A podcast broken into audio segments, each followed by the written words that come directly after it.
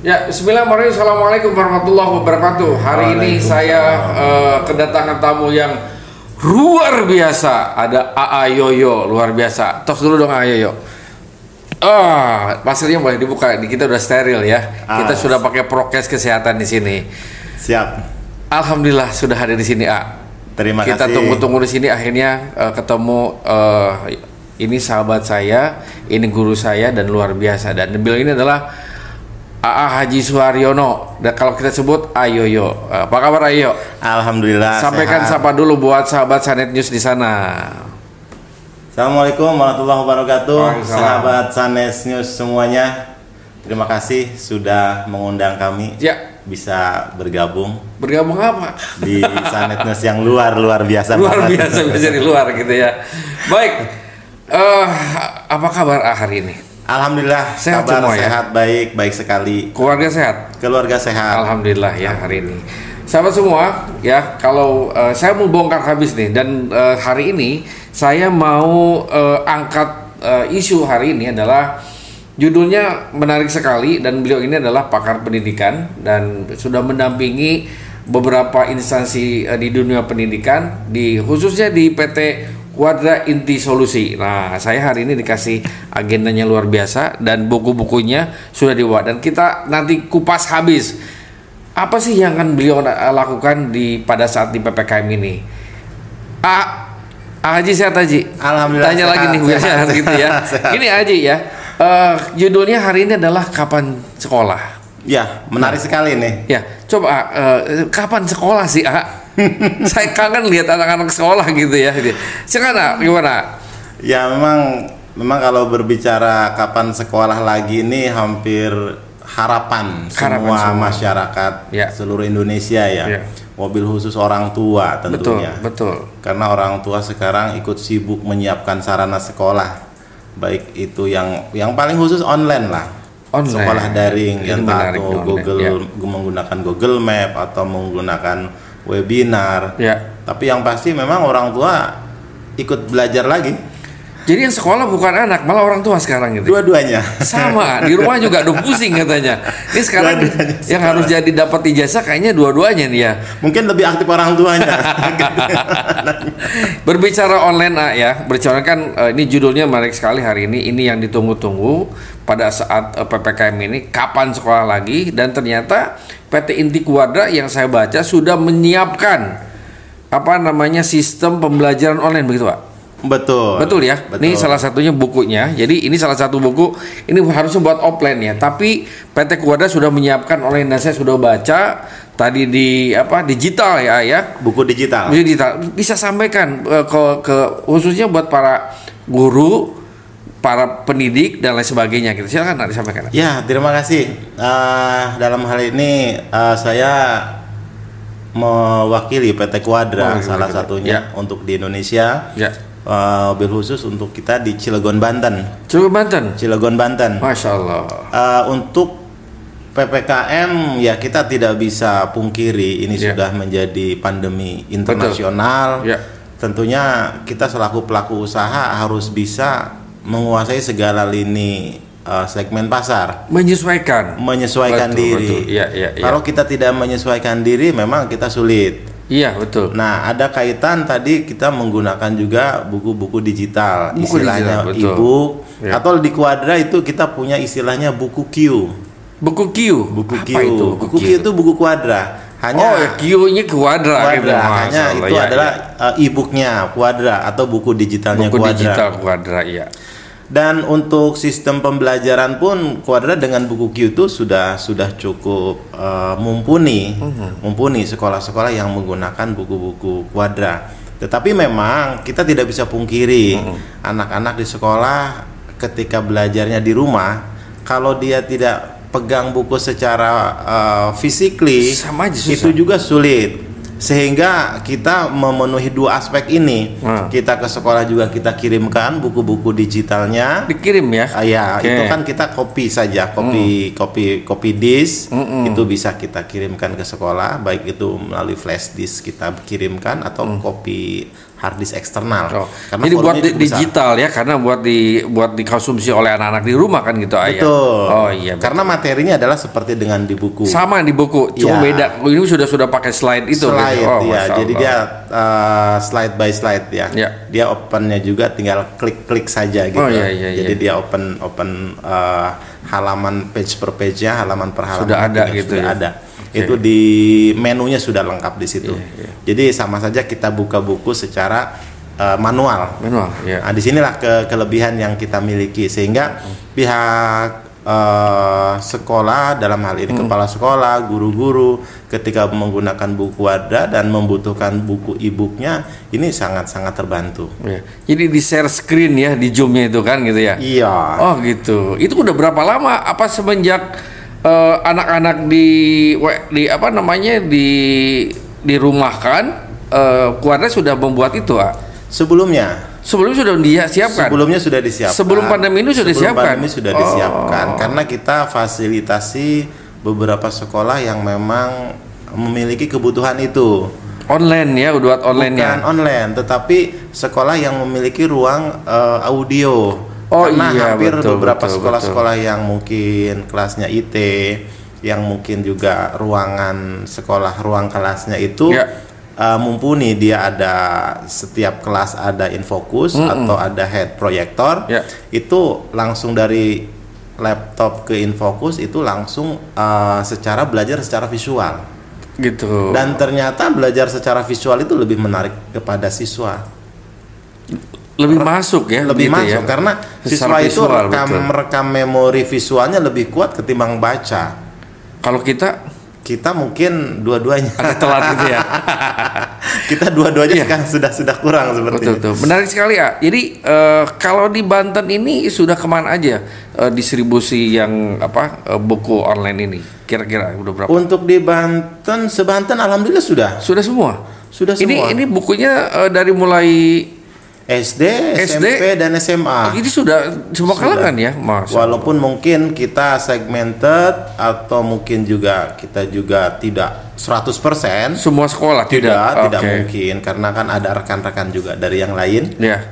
Jadi kita untuk secara wilayah kita baik dari Cilegon, Kabupaten Serang, Serang Kota, kemudian Kabupaten Pandeglang, Kabupaten Lebak, kita masuk, termasuk Kabupaten Tangerang. Okay. Kita masuk.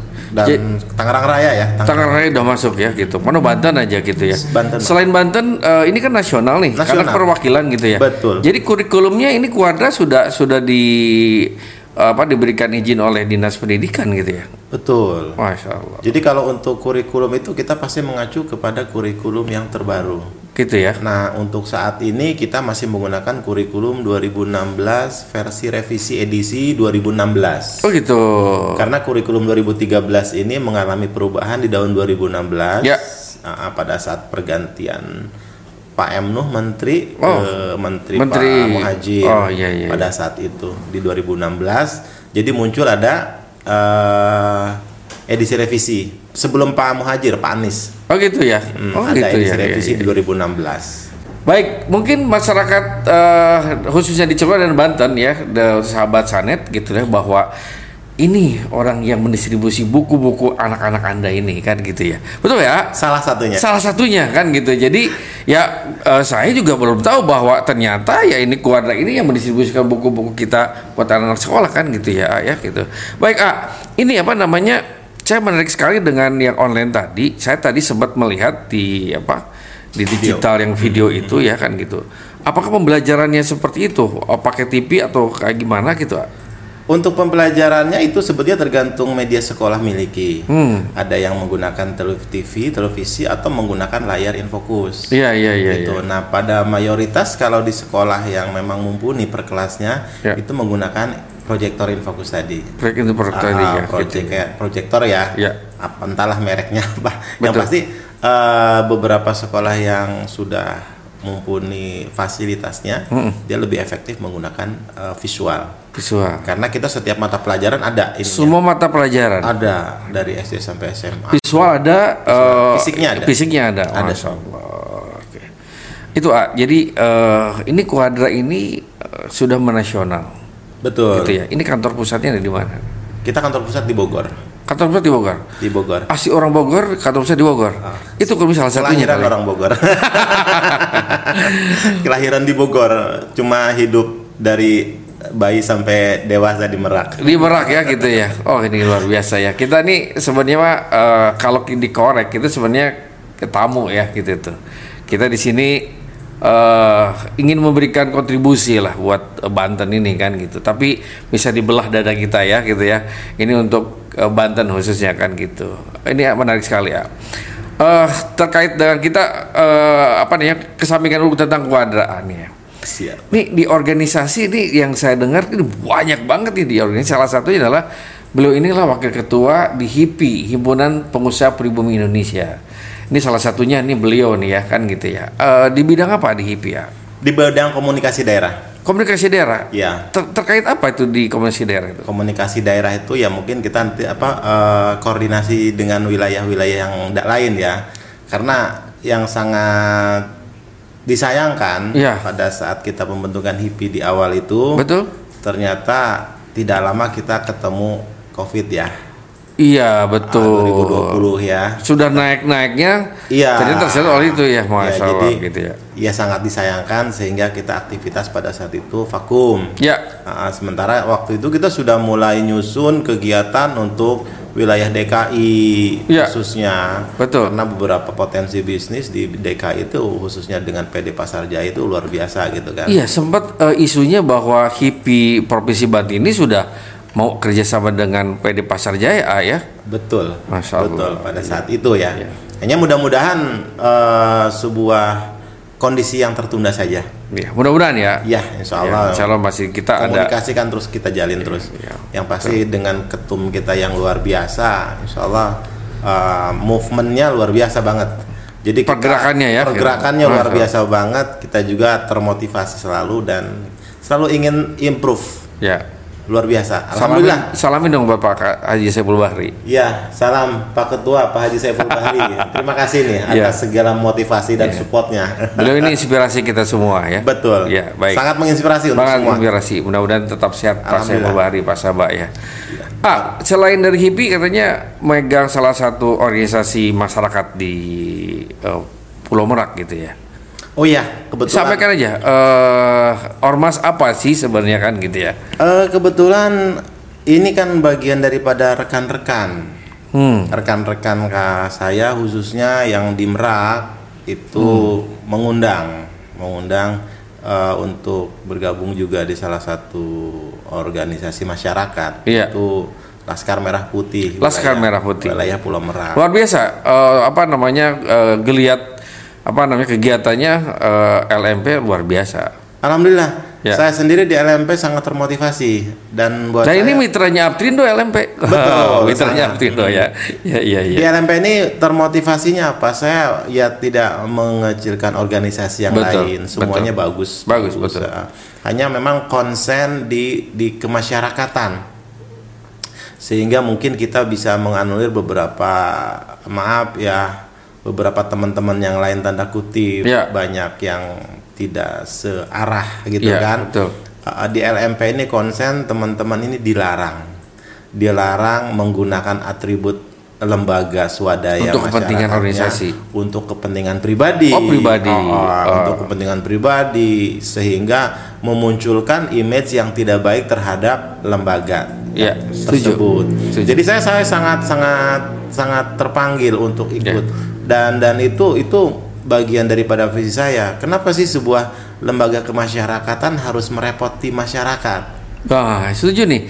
Kenapa lembaga masyarakat harus merepoti masyarakat? Betul. Saya setuju itu tuh. Jadi tolong dicatat ya, itu tuh motonya keren tuh kan gitu ya. Lembaga kemasyarakatan ini kan harus cenderung banyak membantu masyarakat. Sinergi dengan siapapun. Betul. Gitu ya. Betul. Hanya yang masyarakat di sini kan umum, masyarakat secara kemasyarakatan umum, masyarakat dunia pendidikan, dunia pemerintahan, baik itu dunia industri.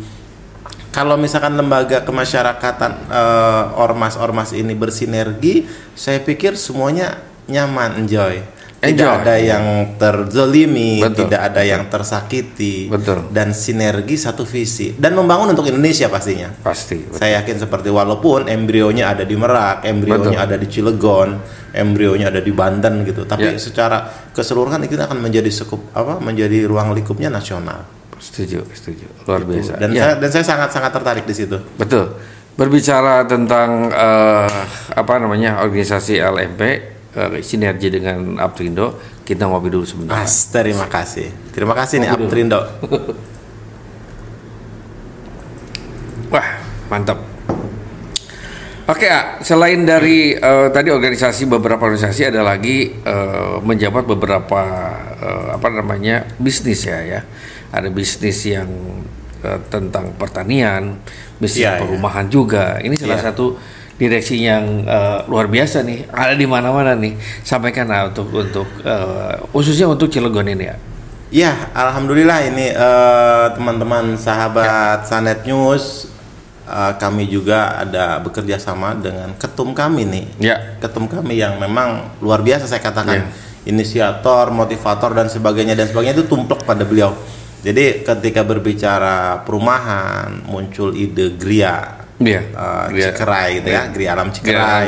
Saya ikut masuk terlibat juga, dan di sini saya juga banyak ilmu yang saya dapatkan, termasuk juga ada partner-partner baru yang sangat produktif dan sangat antusias ya.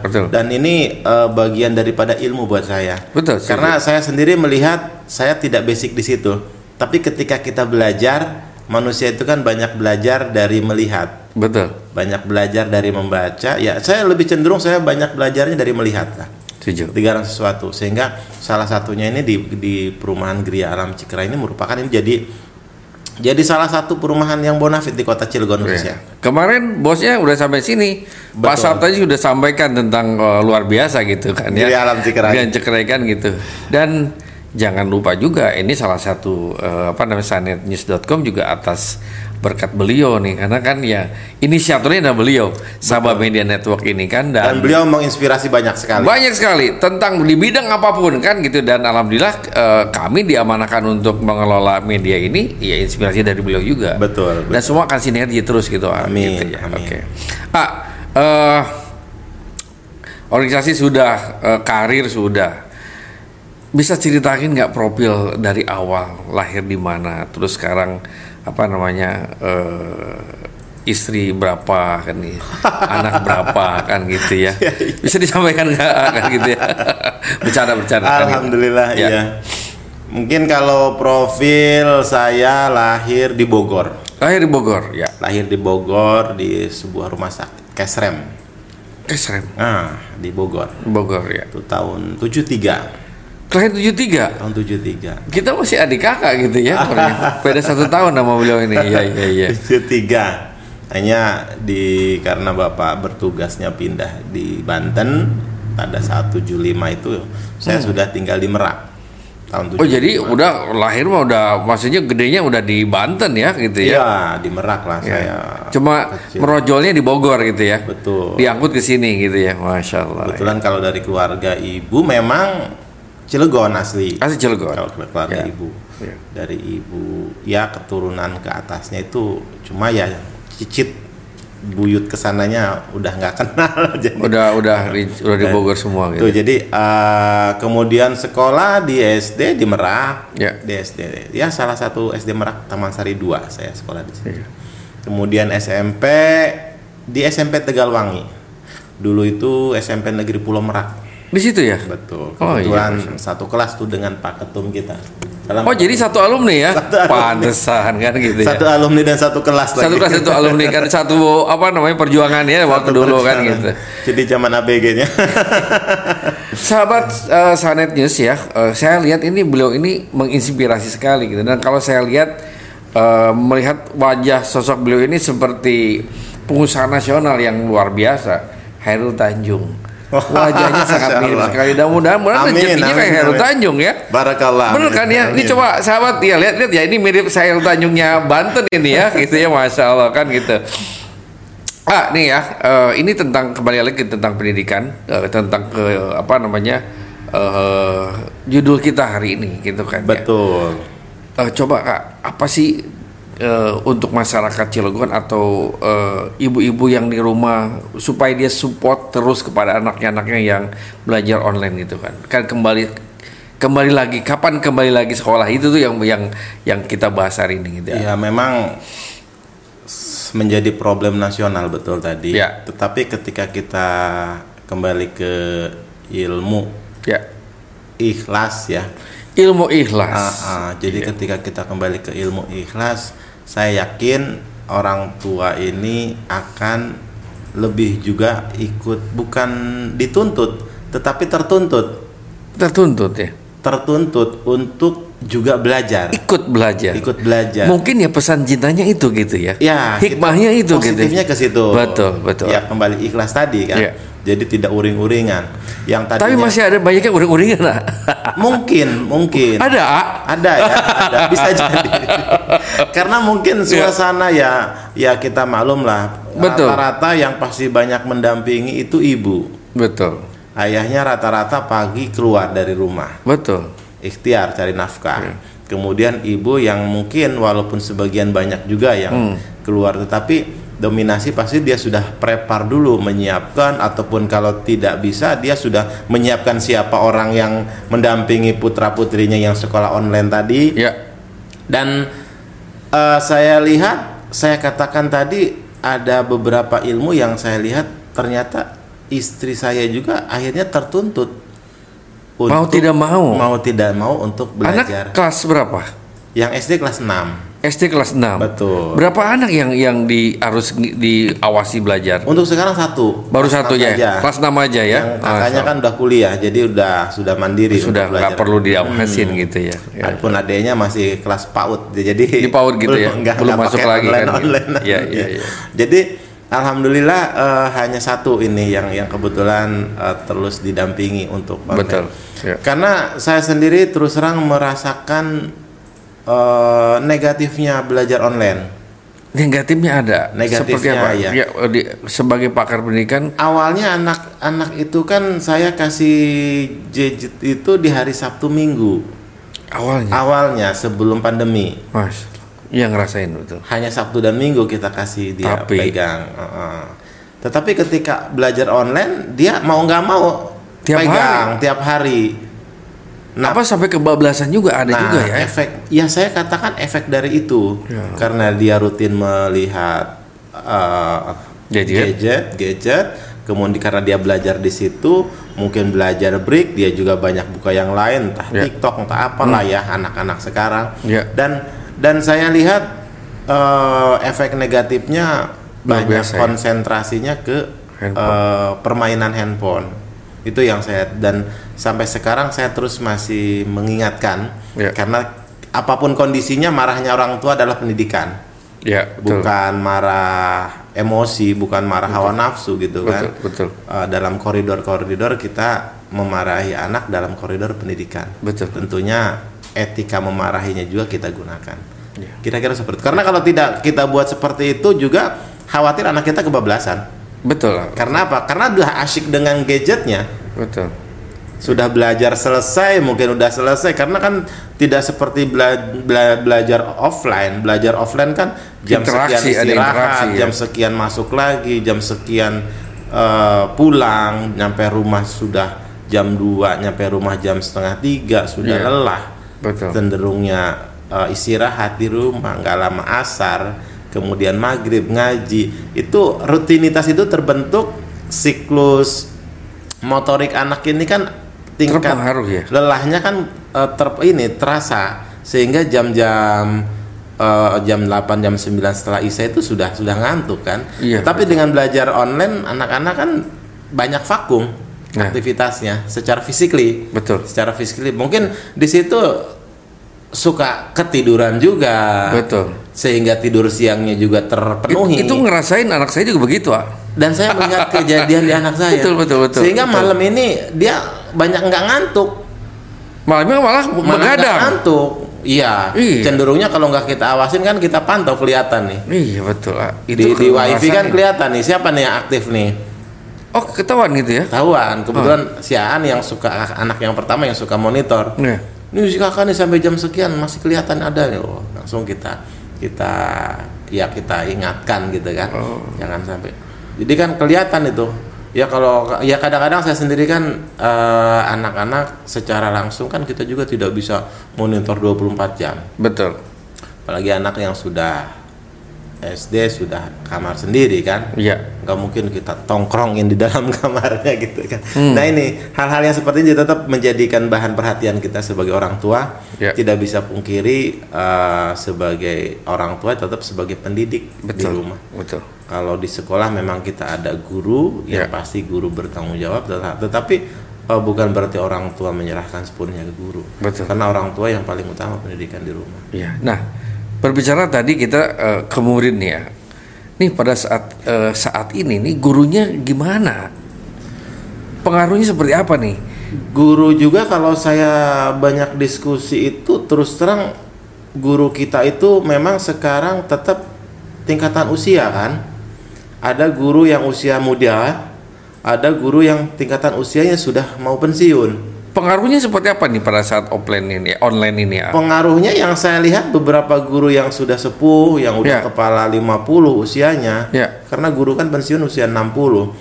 Ketika usia 50 banyak juga guru yang mungkin sudah nggak begitu mudeng dengan pembelajaran online. Tetapi tidak semua, artinya tidak menjadi mayoritas tidak. Hanya mungkin minoritas ya yang kejadian seperti itu. Dan saya melihat, nah di sini tetap positifnya, mereka juga tertuntut untuk ada belajar. Anaknya, ada anaknya juga yang online juga mungkin. Satu anaknya juga belajar online, harus ngajar juga. Yang keduanya harus ngajar online juga. Akhirnya saya katakan tadi tertuntut. Jadi ilmunya dua dia, satu ilmu ngedampingin anaknya belajar online, dua dia memberikan materi pelajaran online gitu kan. Nah, ini menarik Kak. Dan saya lihat guru-guru walaupun belajar online itu guru-guru di sekolah banyaknya, tidak di rumah ngajarnya. Nah, buat orang tua dan ibu-ibu yang di rumah nih pemikirannya jangan juga berpikir bahwa gurunya nggak ngajar segala. Padahalnya luar biasa. Guru harus capek di rumah. Betul. Harus mikirin anaknya juga sekolah. Betul. Wah luar biasa juga ya.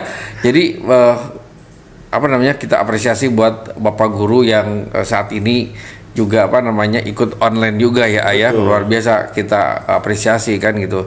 Pokoknya yang penting tetap sehat aja lah kan gitu ya. Sangat kita apresiasi guru-guru itu, bukan apa-apanya ya, mereka ya manusiawi juga lah. Betul. Karena beliau juga punya keluarga. Kita nggak mikirin anak. Kalau si guru tuh punya anak juga kan gitu. Dia double dia tanggung jawab dia terhadap anaknya sendiri, anak-anaknya mungkin mending yang punya anaknya satu. Kalau punya anak tiga sama juga kan repot. Iya betul. Kelas yang satu kelas 2, yang satu kelas 3, yang satu kelas 6 gitu kan. Atau yang SMP gitu kan sama. Kita sekali-kali kita undang guru sekali-kali kita kita kasih apresiasi, kita ngobrol di sini ya gitu ya. Gitu. Dan mudah-mudahan sebenarnya ini tidak lama lagi karena beberapa sekolah yang sudah di luaran sana juga sudah ada yang mulai tatap muka ya. Sudah mulai bertahap. Saya melihat di Kabupaten Serang sudah bertahap ada, kemudian di Pandeglang juga sudah bertahap. Tapi memang saya katakan bertahap. Dan mungkin itu karena grade-nya memang rendah. Dan mudah-mudahan ya di Kota Cilegon juga dengan penurunan grade nih menjadi grade 3 nih. Versi pemerintah kan yang level 3 dirilis, gitu ya. Yang sudah dikeluarkan juga lewat gubernur. Pengumumannya ya. Apa istilah dalam surat pergub atau apa itu yang kemarin sudah luncur, itu Cilegon masih level 3. Sudah turun ke level 3 bukan level 4 lagi. Dan ini mudah-mudahan juga buat pemerintah Kota Cilegon wabil khusus dunia pendidikan betul. Ini mulai bertahap mengadakan pembelajaran offline ya, tatap muka. Kebetulan ya saya juga sebagai orang tua kan, anak-anak berharap anak sekolah juga di Cilegon juga kan. Iya betul. Jadi kemarin saya sudah menandatangani itu surat pernyataan memberikan izin kepada tatap muka kan gitu ya. Artinya memang di Cilegon nih sepertinya sudah tidak lama lagi. Ya saya berharap mudah-mudahan hari Senin besok sudah mulai. Sudah mulai ya. Mudah-mudahan kita berharap. Mudah-mudahan ya tinggal mungkin bagaimana keputusan Pak Wali Kota. Ya. Sepertinya gitu. Oke, sahabat di menit terakhir ya, ada 5 menit lagi saya ingin beliau ini sampaikan harapannya untuk dunia pendidikan ya, khususnya setelah pasca PPKM ini gitu ya. Apa ya harapan buat dinas pendidikan atau para stakeholder ya gitu ya untuk nanti pada saat tatap muka gitu sampai ya mungkin kalau untuk dunia pendidikan tetap dari nilai-nilai yang kita jalankan sekarang PPKM ini, pembelajaran online yang sifatnya media ini bisa dilanjutkan. Walaupun ada sebagiannya minta dilanjutkan kan gitu. Bukan, maksudnya pendidikan secara tatap muka ada, walaupun tetap dijalankan tatap muka, tetapi beberapa teknologi online ini masih bisa dilanjutkan oleh para sekolah pelajar gitu ya. Wabil khusus monitor anak-anak misalkan punya tugas apa gitu kan. Betul, setuju. Walaupun di rumah dia tidak banyak main hari libur atau mungkin tertentu saja. Betul. Dan dengan media online ini bisa bahasanya setoran tugas lah gitu ya, dengan online. Setuju. Dan itu secara kedepannya ya saya sangat berharap mudah-mudahan pemerintah wabil khusus Cilegon bisa menyegerakan juga lah tatap muka walaupun bertahap mungkin, karena semuanya tetap kehati-hatian Pak. Kehati-hatian ya tidak bisa dipungkiri, ini menjadi pandemi internasional, semuanya disorot, semuanya dimonitor, apapun kejadian-kejadian sekecil-kecilnya dan ini jangan sampai menjadi bumerang. Hanya gara-gara yang kejadiannya kecil di blow up besar, akhirnya memunculkan di blok lagi. Jangan sampailah seperti itu. Setuju itu. Mudah-mudahan semuanya lancar, sehat, dan yang pasti kami sendiri selaku mitra ya. Saya katakan saya mitra dari dunia pendidikan, di dunia pendidikan, di sekolah-sekolah, di dinas pendidikan. Ya kita juga ingin lebih punya mitra partner dengan sekolah itu bisa terus continue, karena memang saya tidak bisa pungkiri Kang Arief ya dunia buku sekolah ini masih banyak yang nyinyir. Iya betul, masih banyak yang nyinyir. Jadi kesannya itu sekolah berbisnis, sekolah jualan, padahal hal-hal seperti itu saya katakan tanda kutip. Karena apa? Karena beberapa buku yang memang sudah disediakan pemerintah ada, betul. Makanya ketika buku-buku dari penerbit ini juga ada. Kenapa? Ini jadi bahan pertanyaan nih kan masyarakat. Betul. Mungkin kalau saya sampaikan di sini, ketika berbicara buku pemerintah, saya tidak mengecilkan buku pemerintah atau buku non pemerintah. Betul. Tetapi karena buku pemerintah ini kan budgetnya per buku tidak besar, Kang Arief. Rata-rata per buku ini budgetnya sangat minim. Ada yang 26.000, ada yang 28, 30.000. Sementara buku-buku penerbit kok mahal gitu loh. Harganya sampai 100.000 gitu. Ini apa yang membedakan? Ya tentunya yang membedakan adalah dari sisi isi. Kelengkapan isi, kemudian latihan-latihan isi. Kemudian juga performa bukunya berbeda. Otomatis dengan beda performa, beda isi, beda materi, harga, otomatis beda harga. Setuju. Itu tuh yang pasti. Sehingga banyak juga sekolah-sekolah tetap butuh buku pendamping. Istilahnya buku pendamping, buku referensi, walaupun dari buku pemerintah itu juga ada, tetap butuh pendamping. Kenapa? Karena media pembelajaran sekarang sifatnya sudah umum, sudah banyak.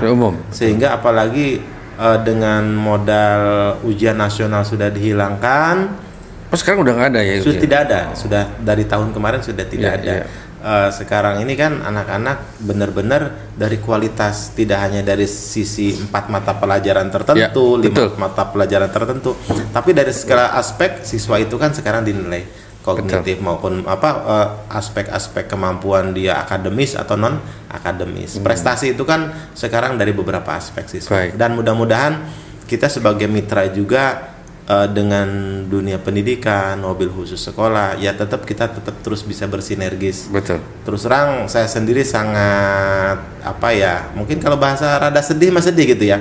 Kenapa sih buku itu kok dijadikan bahan nyinyiran sih? Rata-rata kok harus A harus B. Sementara buku itu sendiri terbit sampai terdistribusikan itu semuanya sudah melalui tahapan-tahapan proses yang sifatnya kepemerintahan. Baik dia itu lulus uji di pusat kurikulum nasional, dia sudah lulus ada di izin penerbitan IKAPI, dia ada di izin ISBN, penerbit percetakan bukunya gitu, legal kan? Lah pokoknya Bang. Legal. Yeah. Nah, sekarang kalau buku tidak legal itu tidak mungkin kita bisa bekerja sama. Tidak mungkin, dan ini berbahaya. Yeah. Artinya merusak secara perusahaan ya. Dan saya sendiri mudah-mudahan nih lewat Sanet News di sini memang buku itu ada organisasi sebetulnya Kang Arif. Ada ya dunia. Ada organisasi, hanya sifatnya organisasinya umum. Ya. Jadi apa tuh? IKAPI. Ya IKAPI betul. IKAPI betul. Itu Ikatan Penerbit Indonesia. Setuju, betul. Dan itu dari semua jenis buku itu IKAPI. Ada, ya. Karena bagi, harus izin di IKAPI dulu ya, kan gitu penerbit ya. Ya mudah-mudahan nih melalui Sanet News saya juga berharap nih IKAPI ini ya, ada melahirkan organisasi di bawah IKAPI. Kita undang nanti ya IKAPI ya, Banten ya. Dari IKAPI. IKAPI ini harusnya punya juga organisasi di bawah IKAPI-nya. Tetap nginduknya IKAPI. Kalau mungkin seperti ada khusus misalkan buku pelajaran, beri buku pelajaran, ya, ada yang cerita dan sebagainya. Betul. Gitu ya. Oh, oke, okay, ya. Semacam ya, kalau SPSI itu ada serikat buruh pekerja metal, ada kimia dan sebagainya, ada dokter gitu ya, kan. Ini ada segmen-segmennya. Ya. Saya harap ke depan ini IKAPI ini punya organisasi sayap juga gitu loh di bawahnya. Ya. Tetap nginduknya ke IKAPI. Betul. Sehingga kita yang di lapangan sebagai mitra-mitra sekolah, mitra-mitra dinas, kita juga punya payung hukum gitu loh. Setuju. Ini yang tanda kutipnya tuh kadang-kadang kita jadi musuh salah satu, dikejar-kejar oleh pihak LSM atau apa. Saya kurang setuju. Yeah, sehingga kita dianggap tidak memberikan kontribusi positif. Betul. Seakan-akan mencari keuntungan semata, padahal di praktek di lapangan itu luar biasa kita. Iya. Karena kita juga melihat banyak juga orang tua yang tidak mampu, itu otomatis tidak menjadi sebuah paksaan. Dan yang pasti kadang kita juga ada sekian siswa yang tidak mampu, yuk disubsidi aja berapa, yuk kita sumbang. Ada juga untuk sosial ya, itu sifat pribadi ya, ya. Oke, okay. Karena hal-hal seperti ini kita ya, juga ya cukup memikirkan ya, karena betul, kalaupun kita persentase nggak besar kok ya, di setiap betul, sekolah itu nggak besar, kecuali ya, sekolah-sekolah yang memang khususon sekolah untuk teman-teman yang disumbang atau kayak semacam sekolah-sekolah duafa ya, kan ada juga kan. Betul. Kayak yang di bawah sekolah juara itu kan salah satu sekolah di bawah lembaga-lembaga tertentu. Jadi kita juga masuk ke sekolah ini, buku Kuadra ini kita juga segmented. Yeah. Lihat sekolah tingkat kemampuan orang tua yang ada yang. Tetapi yang pasti intinya kita ingin bermitra dengan sekolah, tidak hanya dengan sekolah, yeah, dengan orang tua siswa juga. Karena yang pasti apapun kondisinya ketika siswa membelanjakan buku otomatis dari orang tua. Iya. Nah, orang tua yang sangat peduli terhadap anak-anaknya, otomatis dia akan mempertanyakan, kok nggak ada bukunya gitu kan? Iya. Biasanya bukunya belanja di mana gitu kan? Iya. Sementara kami siap kerjasama itu selalu dengan koperasi-koperasi sekolah. Baik. Itu rata-rata yang kita jalan. Menarik Kak ya. Jadi buat ibu-ibu yang di rumah, khususnya orang tua yang anaknya disekolahkan, jadi jangan lupa nih, yang di Cilegon ada tulisan gua ada, ini beliau yang mendistribusikan ke sekolah-sekolah kan gitu. Menarik. Oke, berikan satu kalimat buat ibu-ibu yang di luar sana, yang anaknya punya sekolah, setelah nanti kembali ke sekolah lagi seperti apa? Ya, semoga pandemi segera berakhir dan anak-anak kita semua bisa kembali belajar secara normal di sekolah. Oke, luar biasa ya. Jadi semoga pandemi ini berakhir dan anak-anak kita sekolah dan normal kembali ya. Harapannya amin, seperti itu ya. Amin. Baik, terima kasih atas kehadirannya, luar biasa sekali. Sama-sama, menginspirasi. Dan untuk sahabat Sanet News, kita undang lagi kembali beliau ini dengan segmen yang lain. Saya Kang Arif dan Ayoyo, terima kasih. Salam sehat semua. Assalamualaikum warahmatullahi wabarakatuh. Waalaikumsalam warahmatullahi wabarakatuh. Kopi dulu. Siap, terima kasih. Cus.